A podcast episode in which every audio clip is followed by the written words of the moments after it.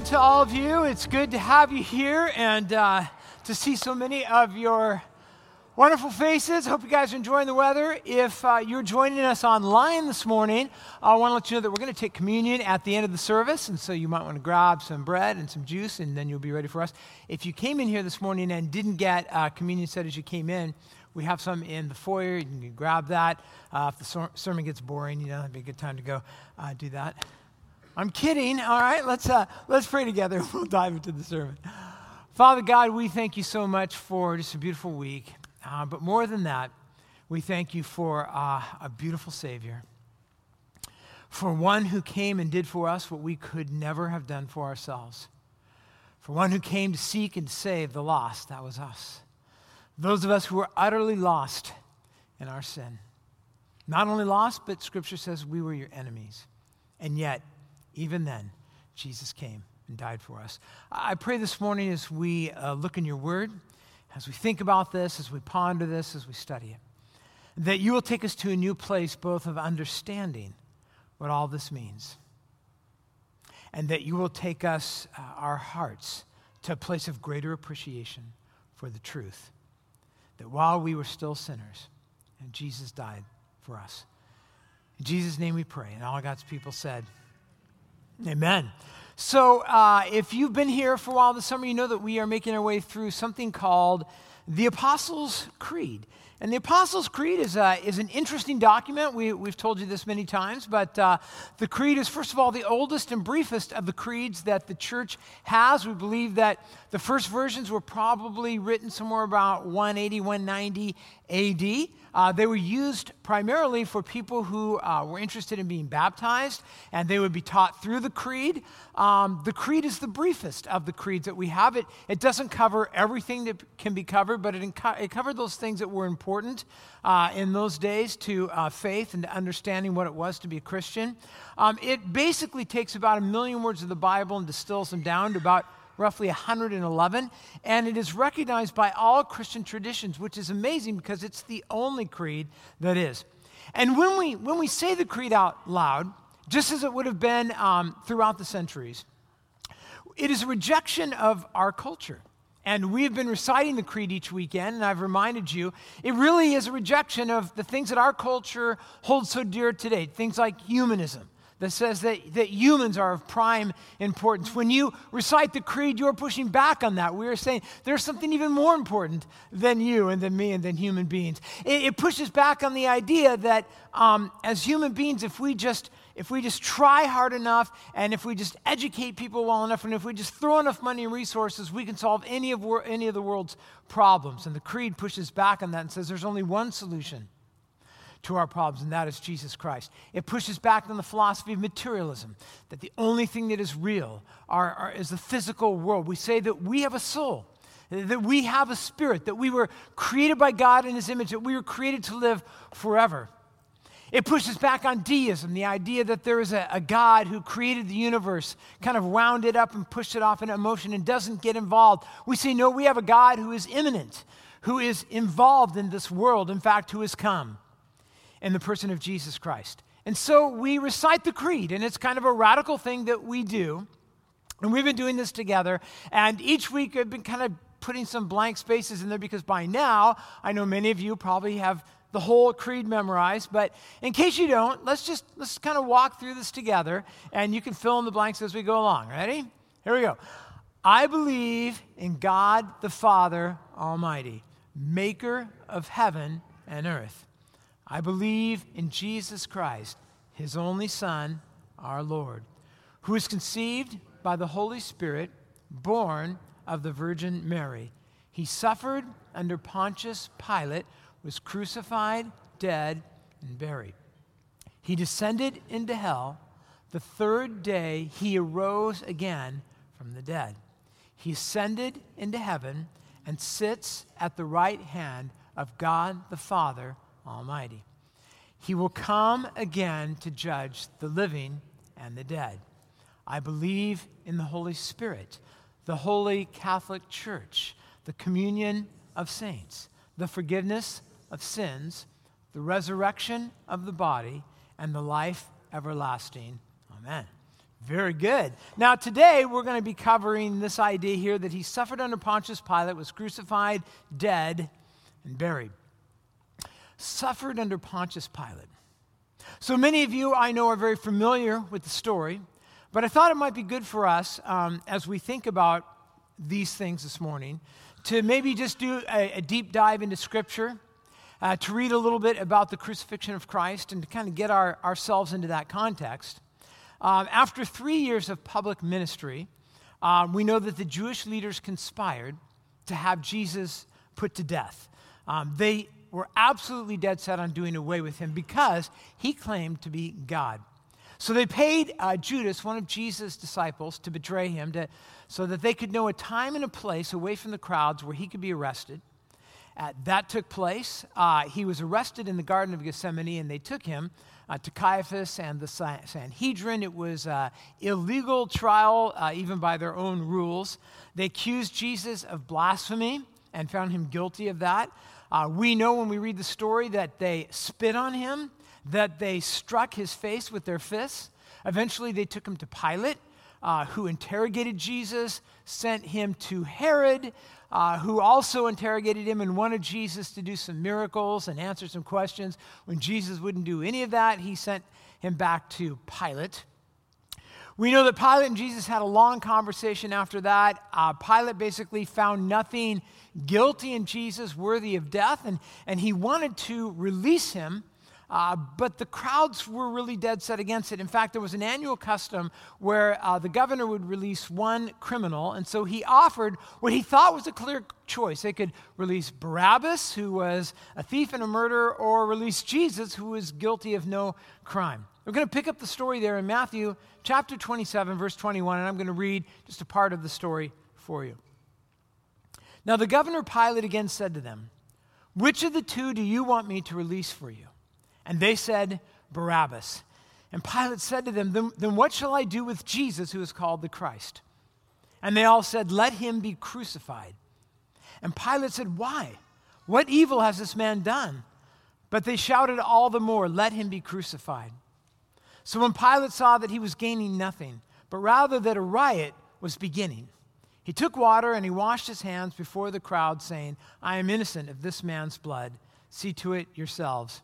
Some people have said that was the most meaningless hand washing in the, in the face of human history.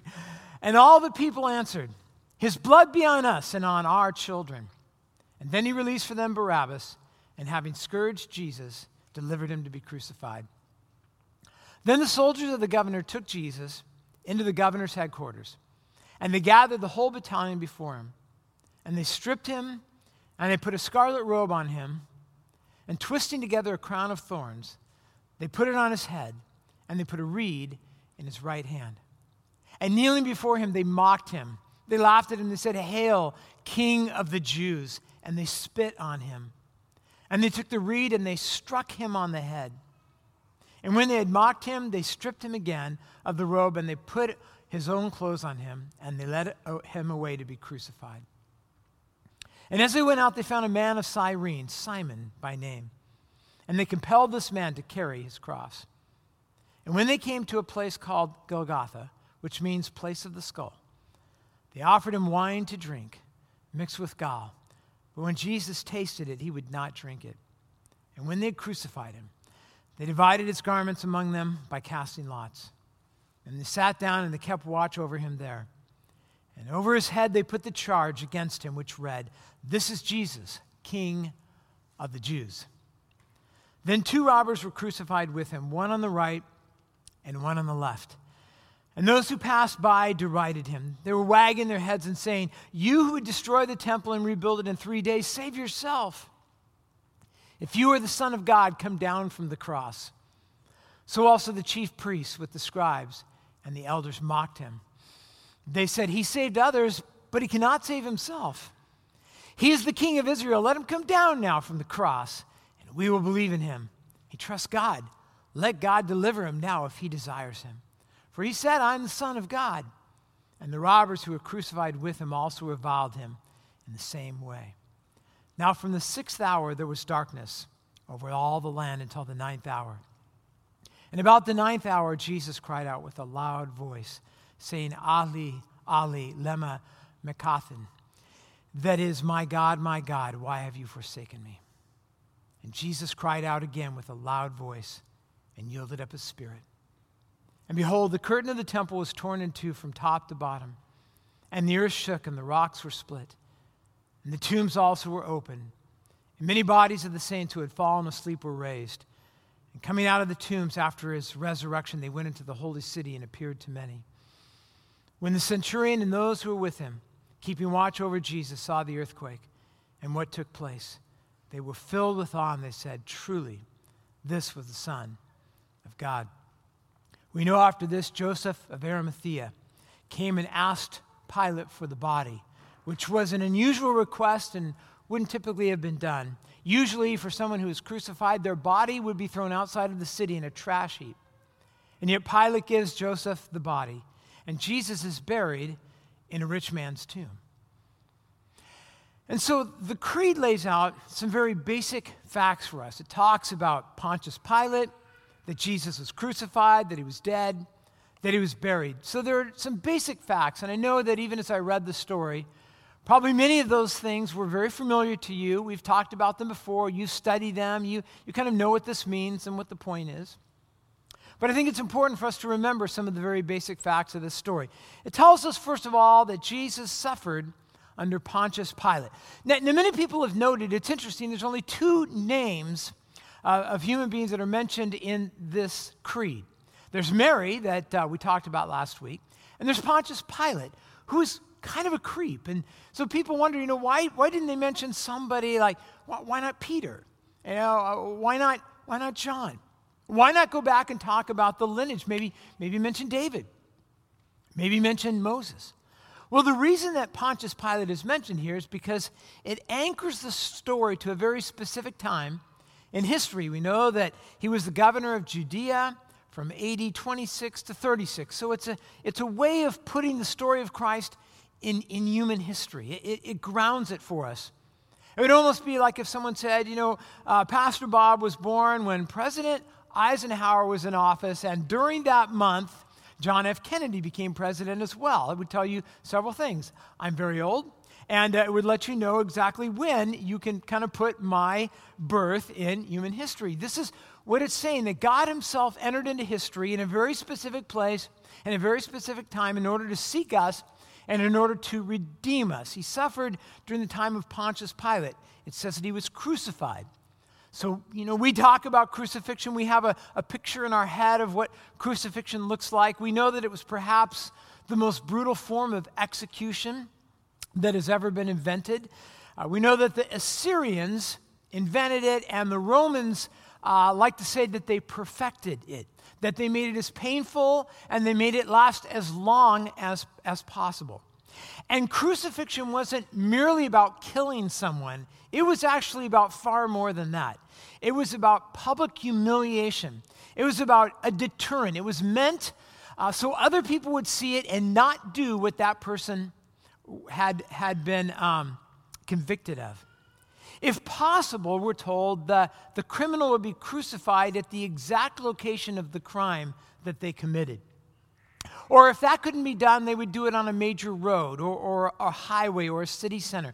They wanted everyone to see it.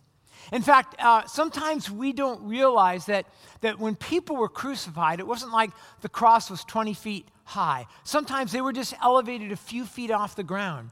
And you might be walking to work one day, and there would be somebody who, who had been crucified, they were on that cross, and they would still be alive. And you would walk by them and you would look in their eyes and, and you would see them suffering. And the, the whole point was don't do what this person did, or this will happen to you. It was a powerful deterrent. The victim would usually first be flogged, that is, whipped on the back, um, and then they would be forced to carry their crossbeam to the place of execution. They would be stripped naked uh, to humiliate them. Their arms would be nailed to the crossbeam, it would be raised up. Romans didn't like to talk a lot about crucifixion because it was just such a brutal part of their culture, of their society. But you can read a little bit about it here and there. Uh, the Roman writer Seneca wrote this, and he didn't write much about crucifixion, but in one account he wrote this. as he was walking through town one day, he said, I see crosses there. Not just one type of cross, but they were made in, in different ways. Some hanged their victims uh, upside down, some impaled uh, their victims, others were stretched with their arms out on the crosses. And they note that death didn't usually come from the loss of blood, it, it usually came through suffocation. Because as someone hung on the cross, as their, their body would slump down, it would be more and more difficult to breathe in to get air in their lungs. And so sometimes what would happen is their, their feet would be nailed into the cross and they would push up uh, with their feet, as painful as that would be, just to get a breath. And sometimes they would even put a seat on the cross to prolong it even longer. So maybe they would sit, but eventually they would become so weak that they could no longer push up and they would suffocate to death. Jesus was crucified. It goes on and it says that he was dead and buried, that he was pronounced dead by the executioners, that his body was claimed by Joseph of Arimathea. And it's interesting because a few commentators note something about the burial in particular. That Jesus' life was what we might call a, a constant downward um, hum- humiliation. That he went from heaven um, down, down to our world, which was humbling in many ways. He went from uh, glory into a body like ours, which again would have been humiliating. He went from a place where his will was always perfectly done to a place where people that he had created were rejecting him, were resisting him, where people actually had the gall to betray him. They would mock him. They would spit in his face. They, they would abuse him and eventually crucify him. Now, usually we're told that a, a, criminal's body, part of the humiliation is after they died, the body would be taken to the outskirts of the town and it would be thrown on a dump where usually animals would come and dispose of it. Eh, and yet, Jesus received, we're told, a dignified burial. He ends up being buried in a rich man's tomb.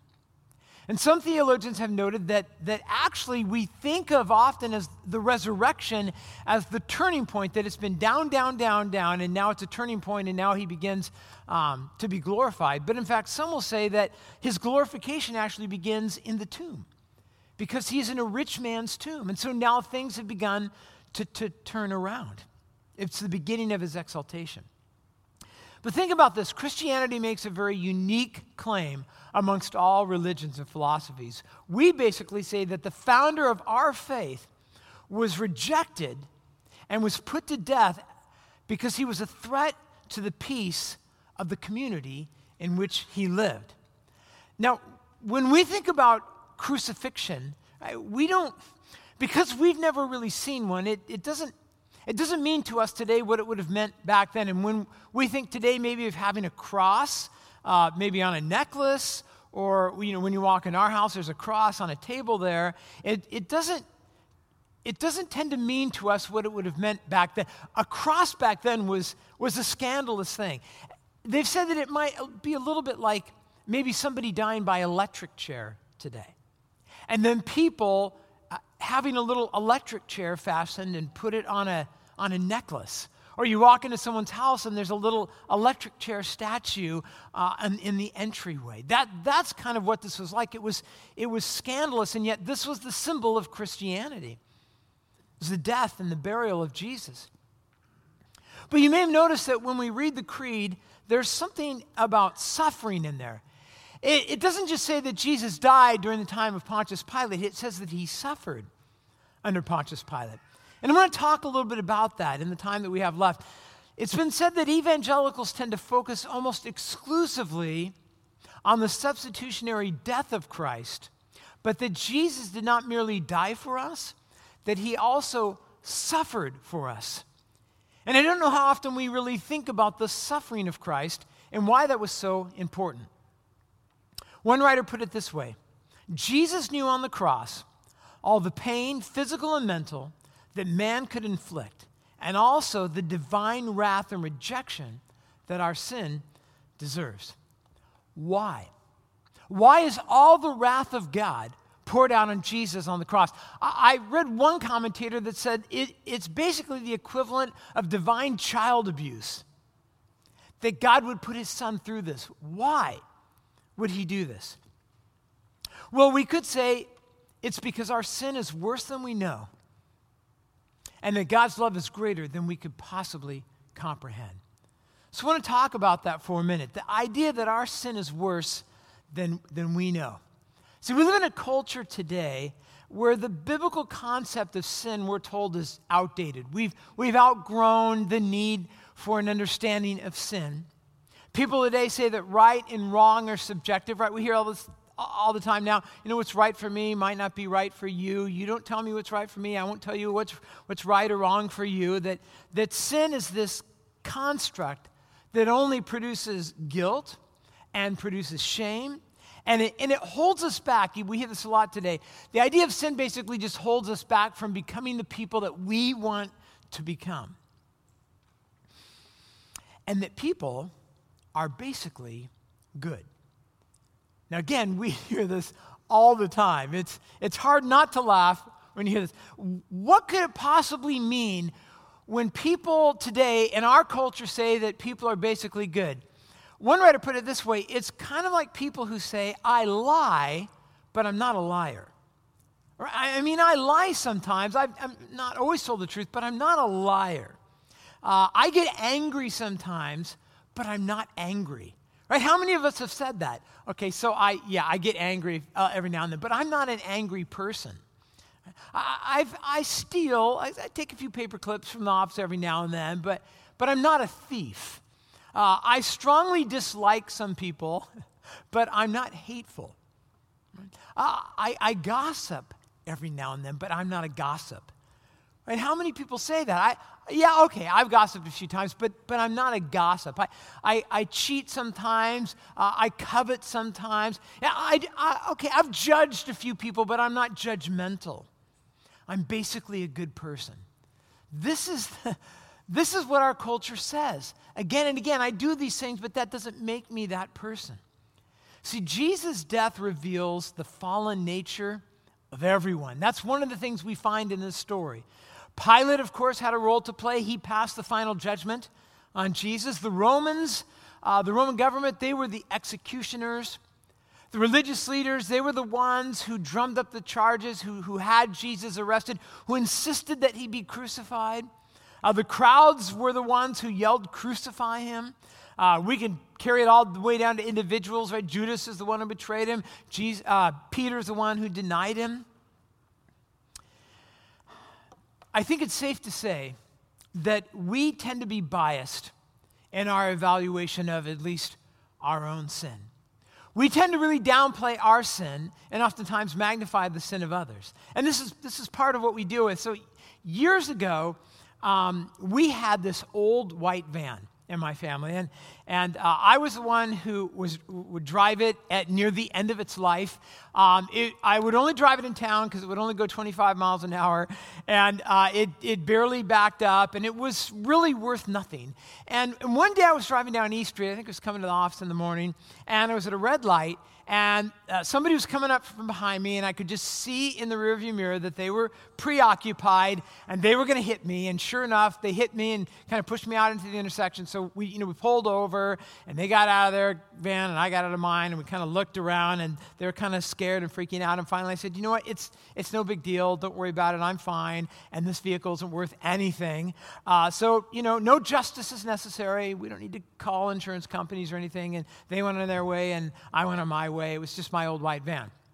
A couple years later, I replaced the van, and I was going through Starbucks uh, I was going through my in my RAV4, and I was uh, there were so many cars at Starbucks that it was I, I was out waiting in the parking lot. You know how you kind of go out there, and and there's somebody in a parking space, and I was just waiting to to go through drive-through, and they started backing up, and they're coming right at me, and I thought, no, they're not gonna, they're not gonna, and boom, they just backed right into me. I was just sitting in the car, and the guy just ran right into me, pulls forward, gets out. He's like, oh no, what have I done? And I, you know, basically my mind was, well, there's gonna have to be some justice here because this ain't my old white van. This is a vehicle I like. Right until the insurance companies got involved, and there had to be a little justice involved. And, and I tell you all that because I think many of us, when it comes to our own sin, we just think of it as the old white van. right?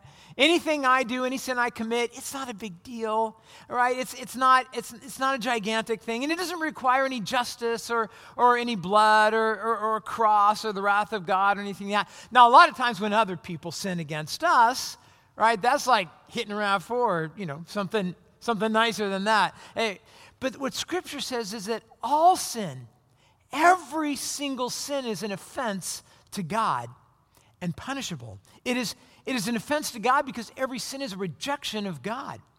It's rejection of His standards, it's rejection of His purposes for us. And it is more horrific. Here's the thing it's more horrific than we know. And this is why Scripture says that the wages of sin is, what does it say? It's death. Right? This is what's so hard for our culture to understand. Why would that be? Why would it be that all sin deserves divine judgment and, and, and deserves death? See, it's not because God is overreacting to our sin, it's because we minimize it. It's because we play it down. It's because we just don't understand how horrific sin is. Sin is rejecting the very one who created us and, and his claims over us and his standards and his purposes for us. And sin leaves us, scripture says, spiritually dead, disconnected from God, thirsty and hungry. In fact, in Isaiah 55, it gives us this, this picture. It says, Come, everyone who thirsts. It's speaking spiritually here. Everyone who thirsts, come to the waters. And he who has no money, come, buy and eat. Come buy wine and milk without money and without price. Why do you spend your money for that which is not bread, and your labor for that which does not satisfy? He's just making the point here that that our souls are empty and we have this tendency to try to fill our empty souls with things that will never satisfy us. We try to fill our empty soul with maybe people. You know, if I could just get a girlfriend, if I could just get a friend, if I could just have a spouse, if I could just have kids, it will fill the emptiness in our soul. How many people have tried to fill their empty soul with relationships only to find out that even as great as those relationships might be, they will never replace the hole in our soul that is left from being disconnected from God. Or maybe we try to fill it with education, with, with diplomas, with a GPA, or maybe with a hobby, or with a sport, or with entertainment or jobs. If, if I just get a good job, if I just make enough money, if I, if I just buy enough stuff, I'll finally fill that void in my heart. But our soul, our sin, has disconnected us from God, and our souls are, are dead. And we lack, we lack the spiritual mind, and we cannot really understand the world that we see around us. It, it doesn't make sense to us, it's confusing to us. Uh, how many times have you had a conversation with a non Christian? You're both looking at the exact same situation, and it's clear to you, it makes sense to you. They're like, it doesn't make any sense because they don't have spiritual eyes to see what is real in the world around us. And sin has infected every part of our world. It's infected our relationships. I mean, just look at the world around you. Just look at the people around you and the issues they're having in the world that we live in. And how do you explain all the hostility, all the anger, all the friction that exists, all the misunderstandings? It's because our relationships have been infected. Our purpose has been infected. We don't know why we're alive. We don't know what our purpose is, so we have to come up with a purpose. Our knowledge has been infected. Our worldview has been infected. Our, our priorities, our ethics, our governments, our health. Jesus' death on a cross helps us understand how much God hates sin, how horrific sin is. We think to ourselves, it's not that bad. We look at the cross and we think, we might be missing something here. In 1 Peter 3:18 it tells us this for Christ also suffered once for sins the righteous for the unrighteous that's us that he might bring us to God being put to death in the flesh but made alive in the spirit we, we talk about this what Martin Luther called the great exchange that Jesus takes your sin uh, your filth, your shame, your guilt. He took that upon the cross where he bled, suffered, and died for that sin. He paid the penalty for it. He took our curse, being separated from God, the condemnation that comes from that, the wrath of God that should have been poured out on us, and he took it upon himself. He took your sin, and you get his righteousness. That is a right standing with God. We understand that Jesus suffered in, in two ways. He suffered physically, but he also suffered mentally, spiritually.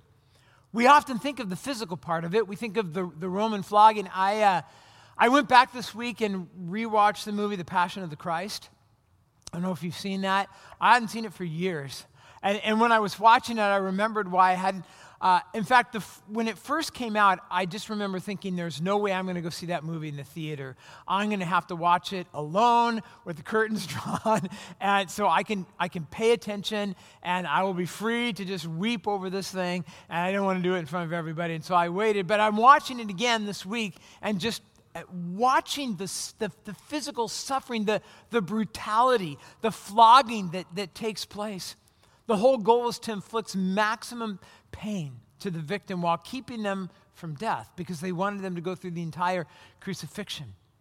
Jesus' flesh being ripped from his body, Jesus being, being punched in the face. I'm, again, watching it this week, just imagining people punching Jesus in the face, ripping out his beard, spitting on him. And, and the whole time I just kept thinking, you know, if, it, if this was a, if this is like a DC, you know, comic movie, at one point he would jump off the cross, wouldn't he? And he would just let them all have it. But he took all of it on the cross for you and for me.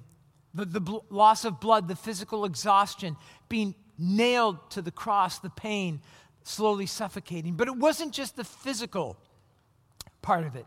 Even worse, they say, was the, the spiritual suffering that took place. Scripture says that all of us were under a curse for our sin. This, this idea of a curse um, in the Old Testament, it just simply means that we were not under the blessing of God, that because of our sin, we were accursed. That is, we were separated from God. The worst possible fate that we could that we can encounter. And Jesus became the curse for us. He took upon himself all the wrath of God. Some, some commentators talk about the wrath of God like a, a, just a storm that comes wave after wave after wave upon Christ for our sin. In Romans 5, it tells us this Since therefore we have now been justified by his blood, much more shall we be saved by him from the wrath. Notice that from the wrath of God. It says that he, we receive justification through the death of Christ that means that we are right before God. That God's wrath against sin and the necessity of judgment has been met. Again, again, if we, we think, why was God so angry about our sin? All I can really say at this point is it just tells us that we, yet, we don't yet understand how terrible sin is. In Isaiah 53, it describes it with a little more detail. It says, But he was pierced for our transgressions, he was crushed for our iniquities. Upon him was the chastisement that brought us peace. And with his wounds we are healed. All we like sheep have gone astray. We have turned everyone to his own way. And the Lord, the Lord has laid on Jesus the iniquity, the sin of us all. Yet he bore the sin of many and makes intercession for the transgressors. Another way we talk about it is that we have been offered the grace of God, that through Christ we can be reconciled to God, we can be made right with God, that we were enemies and yet we can be right with Him through the death of Christ. God brought enemies into a relationship with Him. It's grace, it's an unearned gift. And so we say that the gospel teaches us that, that you are worse than you thought you were but you are also more loved than you could possibly ever comprehend. And this is the other side of the gospel. And until we really understand how horrific our sin is, the, the grace, the love of God, right, just doesn't, we don't really understand it. We need to understand one to understand the other. God loves you more than you could possibly comprehend. In John 3:17 it says this for God did not send his son into the world to condemn the world but in order that the world might be saved through him. You might remember when we were going through the Gospel of Luke, we talked so many times about the fact that one of the things the religious leaders hated about Jesus was that he hung out with sinners. They called him a friend of sinners. And when they called him a friend of sinners, it was meant to be an insult. Right, right? We hear it and we think, oh, that's, that's one of the cool things about Jesus, but that's not how they meant it. They meant it as an insult. And in the Gospels, we see Jesus reaching out to immoral people, which, the religious people that they thought was terrible, was horrible. But it says Jesus came to seek and save the lost. He was a friend of immoral people, of irreligious people. We, we know that uh, he hung out, it says, with prostitutes and with adulterers. We, we read a story about a woman who had five husbands and had so given up on marriage, and now she was just living with a guy. And Jesus deigned to talk with her and to share the gospel with her. We know that he hung out with the outcasts of society, with lepers, uh, with the sick, with, with tax collectors, which were considered the scum of the earth, right? with people like Matthew and Zacchaeus, who were detested, people who sold out their neighbors and their family for a few dollars. And yet Jesus called one of them to be his disciple. In John, 1 John 4, 9 and 10, it tells us this In this the love of God was made known among us that God sent his only Son into the world so that we might live through him. In this is love, not that we have loved God, but that he loved us. In spite of all our sin, he loved us and sent his Son to be the propitiation for our sin. Propitiation is just a big word to mean that to, to make atonement, to pay the price, the penalty for our sin to satisfy, to put it another way, to satisfy the wrath of God against sin. The wrath of God. We'll talk more about that in the weeks to come. We don't say that a lot in our society today. But the wrath of God, the, the anger, the righteous wrath of God against sin through Jesus' death. Scripture tells us that it makes reconciliation possible, that it makes it possible for there to be peace between God and us. Jesus' death on the cross reconciles us to God like nothing else can do. We can't be reconciled through being good enough or, or rituals or rules or religion, but only through the grace of God. The grace alone that comes through faith alone in Christ alone. Jesus Christ suffered under Pontius Pilate, was crucified, buried, and dead. Now, I want to bring up one more thing. And on your notes, uh, I'm calling this the asterisk phrase. So I want to talk for a minute about what we mean by that. So there is a phrase in the Apostles' Creed that oftentimes there's a little asterisk by. Um, I really, really struggle with whether or not to include it in the creed. And in the end, I decided to, and that is this phrase that he descended into hell. And um, the very first week, when we went through the creed, I had several people going, What's this whole thing about Jesus descending into hell and what's this all about? So I just want to explain the little asterisk to you and, and why I included it.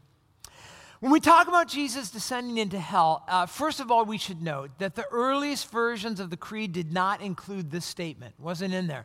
If the first versions of the creed were written around 180 or 190, uh, it wasn't until 200 years later that this statement was included in the creed. And so you know, people wonder, well, well, why was that?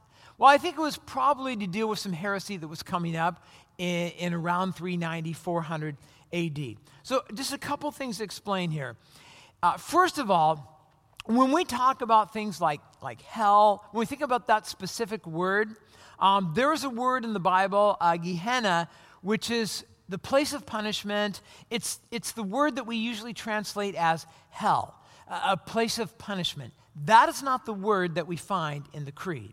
The word in the Creed is the word Hades. In fact, some trans- translations of the Creed will say that he descended into Hades, uh, or descended into death, or descended into hell.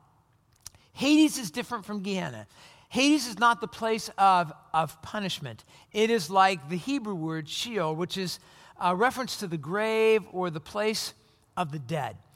So, the simplest meaning here would be this that, that Jesus had a physical body, and that that physical body died and was placed in a grave. That would be the, the simplest understanding of what it's saying in the Creed. But the question is, why add it 200 years after the Creed was first written? Well, again, probably to deal with a heresy that was coming up at that time that was saying that Jesus never had a body, that Jesus was only a spirit who appeared to people and that when he went to the cross, he didn't physically die because he didn't have a body. And he, when, he was, when he was buried, again, he wasn't dead. He didn't have a body. But that would also mean, for instance, that there was no resurrection as well. And so it was added to the creed to deal with this heresy that said Jesus didn't have a body.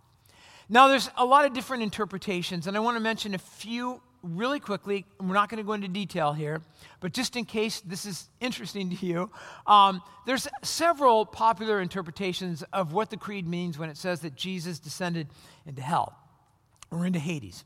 Now, some people think what it means is that Jesus took the full brunt of God's wrath while he was on the cross. This is the view of John Calvin, who believed that uh, when he hung on the cross, he was forsaken by the Father and he experienced the full torment of hell. In other words, on the cross, Jesus faced everything that hell has to offer. Again, this is a view that John Calvin and other Reformed uh, theologians believe. That's one view. Another is that Jesus literally went to hell between his death on the cross and his resurrection. He went to hell uh, and he did all, there's all sorts of versions of what he did there. He plundered, he preached, he judged, he broke down the gates of hell. A lot of ideas here. One of the problems with this view is that Jesus told the thief on the cross, remember, he said, Today you will be with me in paradise, you will be in the presence of God. There's a third view that says that Jesus went, didn't go to hell, but he went to Hades, which is a place uh, many believe where Old Testament saints and believers who died during the earthly ministry of Jesus uh, await their Savior.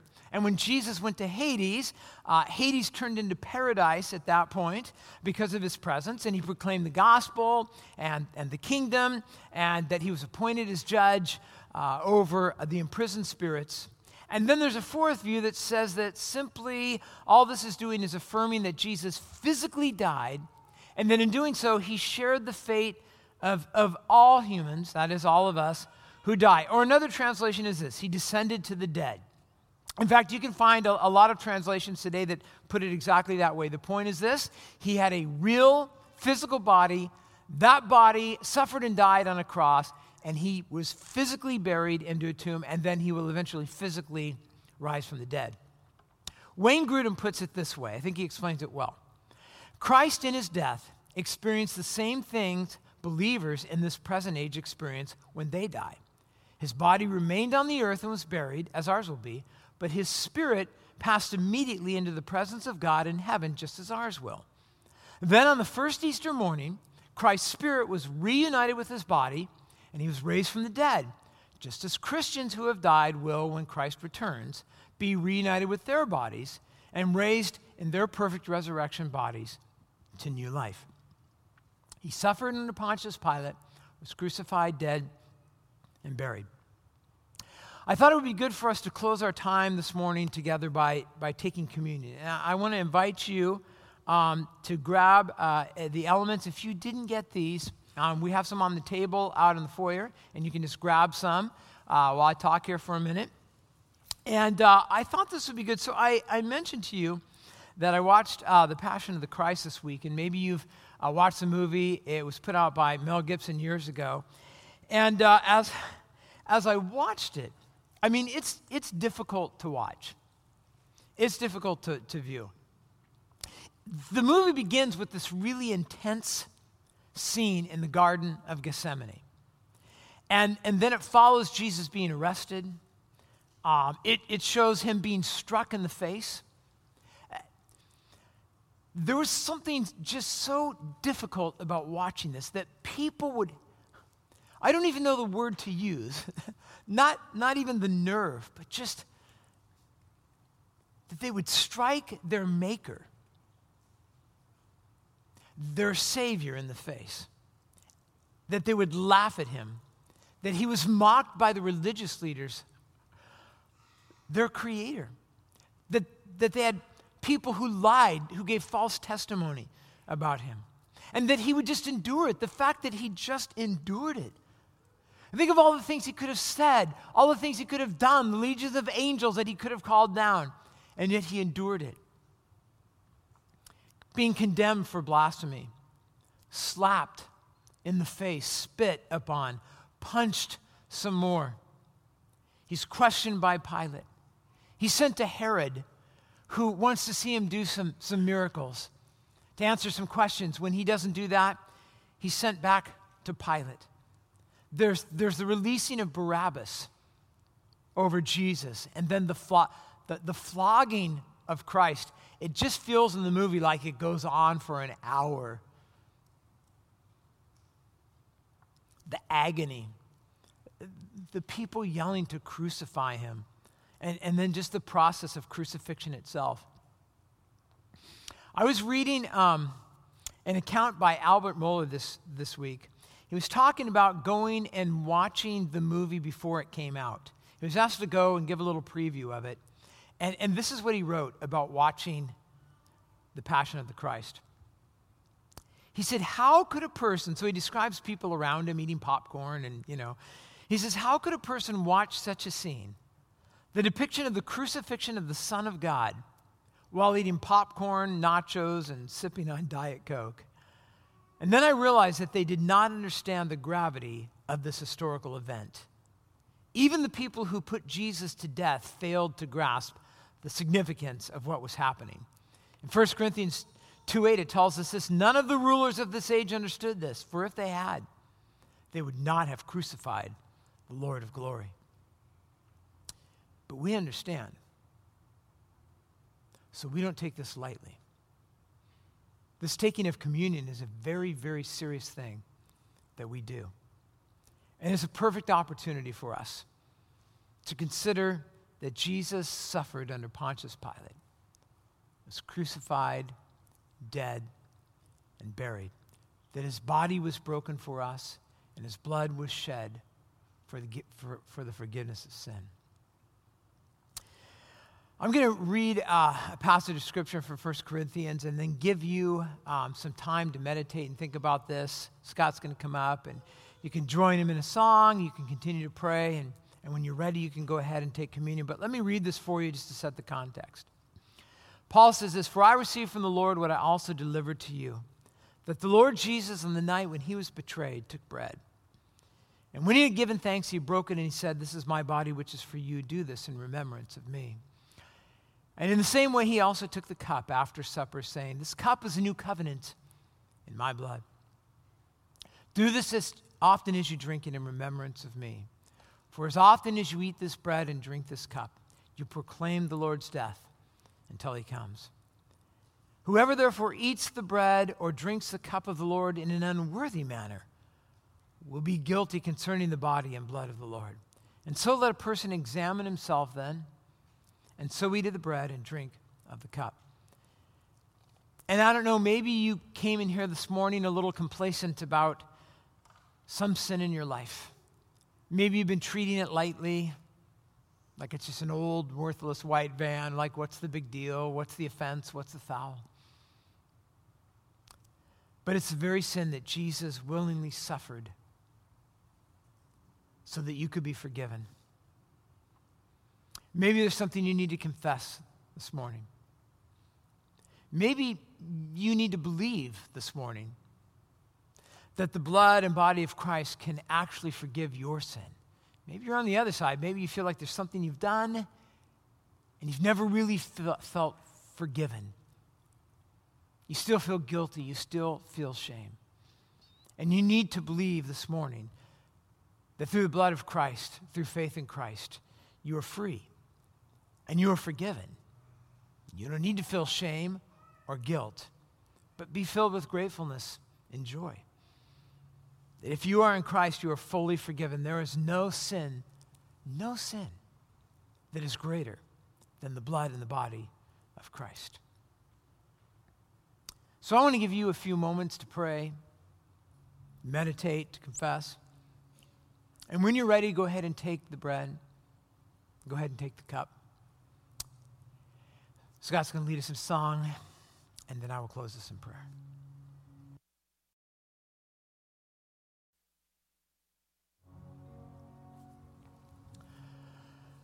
Father God, we thank you for your Son given to us, for Jesus Christ, who suffered under Pontius Pilate, was crucified, dead, and buried but who also rose from the grave.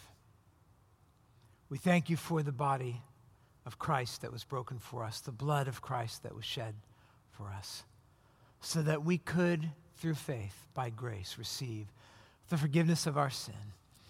And that today, Father, though we are faced with uh, the, the horrendous nature of our sin, the reality of what it is that sent Christ to the cross, and how horrific that experience was, we also know that He did it for the joy set before Him, that we might be made children of God, that we might be your sons and your daughters. And so, Father, in that we rejoice today that you have made us yours, that we've been reconciled to you through the work of Christ. May we walk from here today with joy, rejoicing in, our, in the Savior that you have sent to us for us, who died for us, who was buried for us, and who rose from the dead for us. And we rejoice in the Son. In Jesus' name we pray. And all God's people said, Amen. Amen.